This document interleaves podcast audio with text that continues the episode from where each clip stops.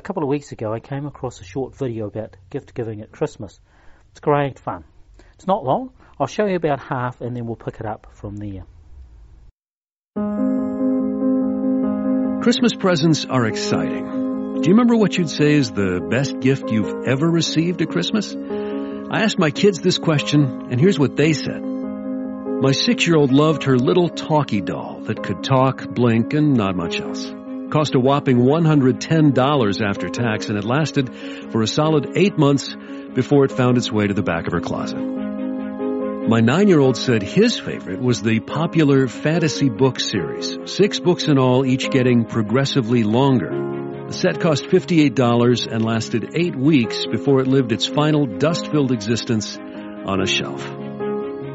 Now, my tween loved the Brainy Putty collection that cost $32 and lasted a measly eight days before it went to live in our carpet. Finally, my teenage son wanted the ultimate drone with a 4K camera. It cost the most and lasted the shortest amount of time. I'd like to say it lasted eight minutes, but no, it was eight seconds, which is only impressive in bull riding. I'll leave you hanging because that's only half the video clip. But as I was watching that, I was thinking, gift giving. In the Bible, are there examples of ordinary people giving gifts to each other? Interesting, isn't it? Interesting question. So I thought I'd do a bit of research, do some digging.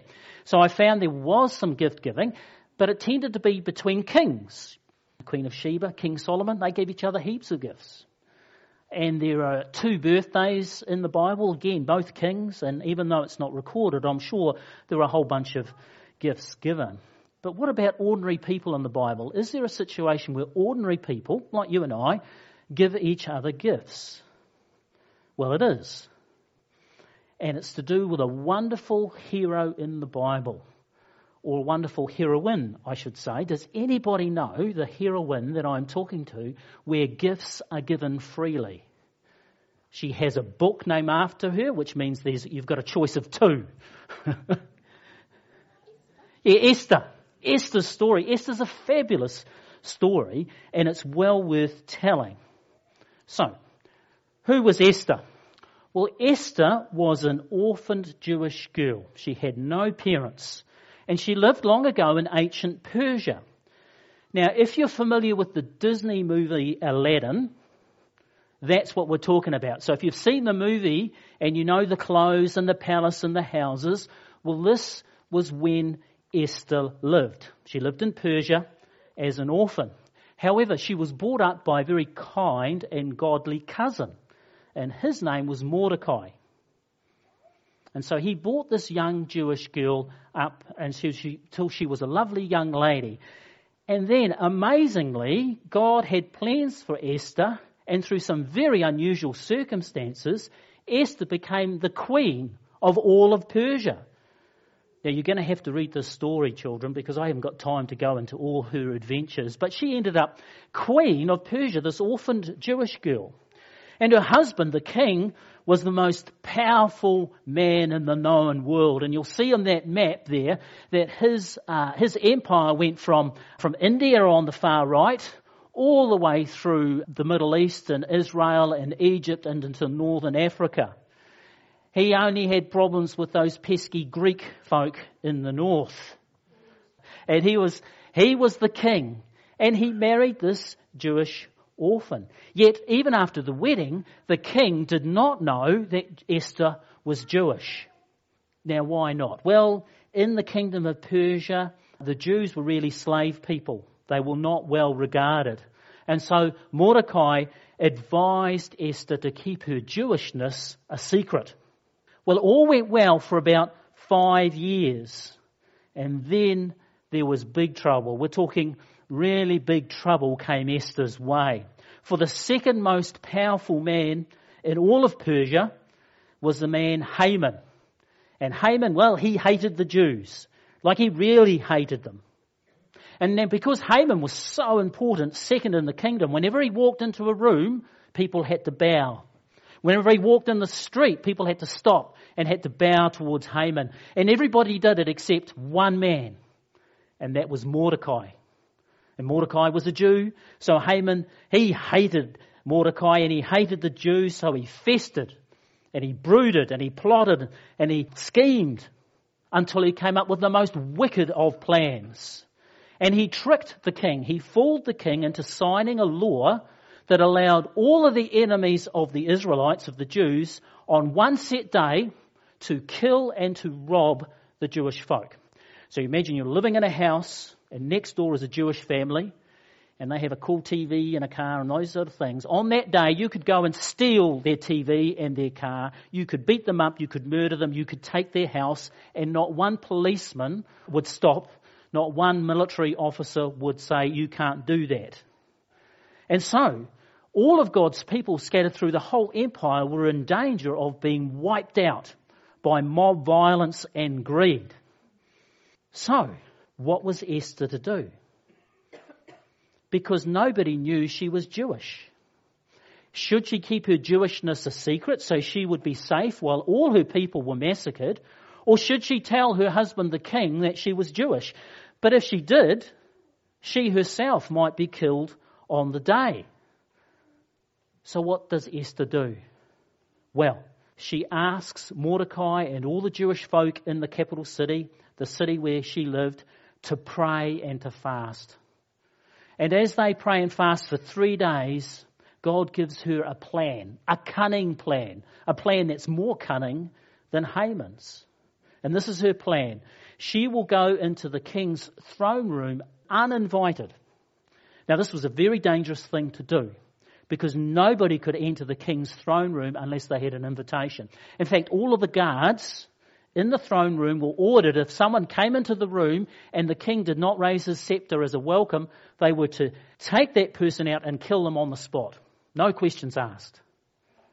And so, after three days, Esther bravely enters the throne room uninvited to see the king.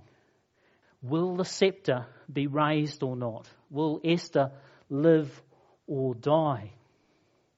Well, the king looks up and is startled. Nobody enters his throne room uninvited under threat of death. And so, what is he to do? Well, slowly he rises his scepter, his golden staff, and welcomes Esther in. Phew! the first step of her plan is success. So then, the king says, What do you want, Esther? And she says, I want to put on a super special, amazing banquet for you and for Haman, no one else. And this is part of her plan. So, in a couple of days' time, both men attend. Haman is basking in the favour of the king and the queen. He's full of pride, saying, I am the most important person in the kingdom after the king because it's only me that has been invited to this meal with the queen. And the king is delighted. So he says to his wife, he says, What is your desire? I will give it to you up to half my kingdom. And this is Esther's chance. But she does something most unusual. She says, I would like you and Haman to come to another banquet in a couple of days' time. See how clever she is? She's building anticipation in these two men. So anyway, a couple of days later, uh, Haman is even more full of himself and his ego and pride, and even more spiteful for Mordecai, uh, Mordecai and the Jews. He comes to this dinner with the queen. And then the, the king says again, I will give you whatever you desire up until half of my kingdom. What would you like, Esther? And then Esther shocks everyone and says, Haman is trying to kill me. And of course, the blood drains out of Haman's face. He doesn't know she's Jewish. And he panics and there is chaos and the guards are called in and arrest Haman and he is hanged on the spot. Great story to read before bedtime, parents. I'm leaving out some of the details, by the way. Anyway, the king now has the queen's undivided attention, and she explains everything. But unfortunately, the law of the Medes and the Persians cannot be reversed. So what do they do? Well, that is the rest of Esther's cunning plan. And do you know? You're going to have to find it in the Bible because I'm not going to tell you how this story ends. But Esther ends up used by God to save all of God's people from this wicked plot. There was a day set in a few months ahead in which all of God's people would be at the wrong end of mob violence, death, persecution. But God raised up this young orphan girl to save his people. Now, Mordecai, he becomes elevated to one of the most important people in all of Persia. And what he does is he writes a letter to all of the Jewish communities and he says this. He wrote them to observe the day, that's the day in which um, God saved his people. He wrote them to observe the day as days of feasting and joy and giving presents of food and gifts to the poor. And that's what you find in the Bible with ordinary people giving ordinary people gifts. Even today, two and a half thousand years later, the Jewish folk celebrate the feast of uh, Purim, where they give each other gifts of food and presents. It's the Jewish version of Christmas. But that's where you find in the Bible ordinary people giving other ordinary people gifts. Why? Because God saved his people from certain death and destruction. So that's the answer to my question. If you want to find a place where ordinary people exchange gifts, just like we do in Christmas, you go to Esther's story. But of course, this points to Christmas, doesn't it? I mean, why do we give gifts at Christmas? Well, it's because it's Jesus' birthday and, and we give gifts at birthdays. But there's a more important reason why we give gifts at Christmas. We give gifts at Christmas because the baby Jesus grew up to do exactly what Esther did. But Jesus did it in a much more grander way. Just in the similar way that God used Esther to save all his people, God uses Jesus to save all of those who look to them. Now, how does this work? Well, just in the same way that the law of the Medes and Persians could not be changed, it's the same with God's law. So, Romans chapter 6 verse 23, the first part says, For the wages of sin is death. So just like in Esther's day, when there was a few months ahead, there would be a day when all of God's people would be killed and perished. It's the same for us. One day we will all die and we will go before the judgment seat. And this verse will be there for the wages of sin is death. And we are destined to perish. And just like the law of the Medes and the Persians, just like Esther's husband, the king, could not just say, well, we'll just wipe that law. It's the same with God. He can't just say to Johnny, who goes to um, judgment, and say, Well, I'll forgive you. Because the law is the law, and he can't forgive us. And so, just like with Esther, there had to be a real cunning plan to get round the law of the Medes and the Persian. God had a really cunning plan so that when we face judgment, we will not perish. And the cunning plan was to send Jesus, our Saviour. The rest of Romans 6:23 goes like this: For the wages of sin is death, but what a glorious word. But the gift of God is eternal life in Christ Jesus our Lord. God loved us so much that he sent Jesus in the same way that he sent Esther, but in a true and a better way, so that all who believe in him will not perish, but have eternal life. Jesus took our place. He was punished in house dead. He took the wages which none of us want. None of us want the wages of sin and death. We don't want that pay slip every fortnight. We want a different pay slip. Jesus took the wages, our wages of sin and death, on the cross and saved us in a true and a better way than Esther saved God's people. And that's why we give gifts at Christmas. Just as Esther was used by God to save his people and gifts are given amongst the Jewish community, likewise, Jesus is used by God to save you and I, and so we give gifts to each other in Christmas. And that's the good news, isn't it? It's the good news. The good news doesn't start at the cross. The good news starts at Christmas where God kicks in his plan to save you and I. And all of this came about because I was distracted in the middle of that video clip. And I wanted to know, is there any other place in the Bible where gifts are given? Well, I've answered the question, had some fun on the way, and hopefully you have a new insight into Jesus and what he did on the cross. Keep thinking Esther. Parents and grandparents, why don't you read the story of Esther to your children and grandchildren in December and just and point the young ones to Esther, the great heroine of the Bible, being like Jesus.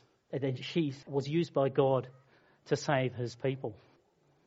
I'm going to show you the rest of that video clip because I know that you're anticipating what was happening with all those gifts. One lasted, was it eight weeks, eight months, eight seconds? Let's pick up that video clip. As exciting as those gifts are, what if there was a gift at Christmas that was far better? In fact, so much better that it makes these look like, well, toys. What if this gift was worth so much that no one could buy it for you, nor could you afford it?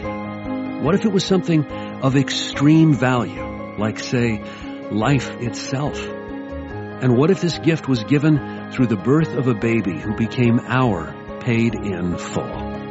That's the gift offered to all. It costs us nothing, Him everything. It lasts just a bit longer than eight seconds, eight days, eight weeks, or even eight months. It lasts forever.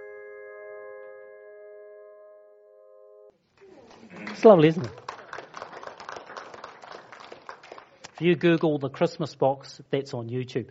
Let's pray.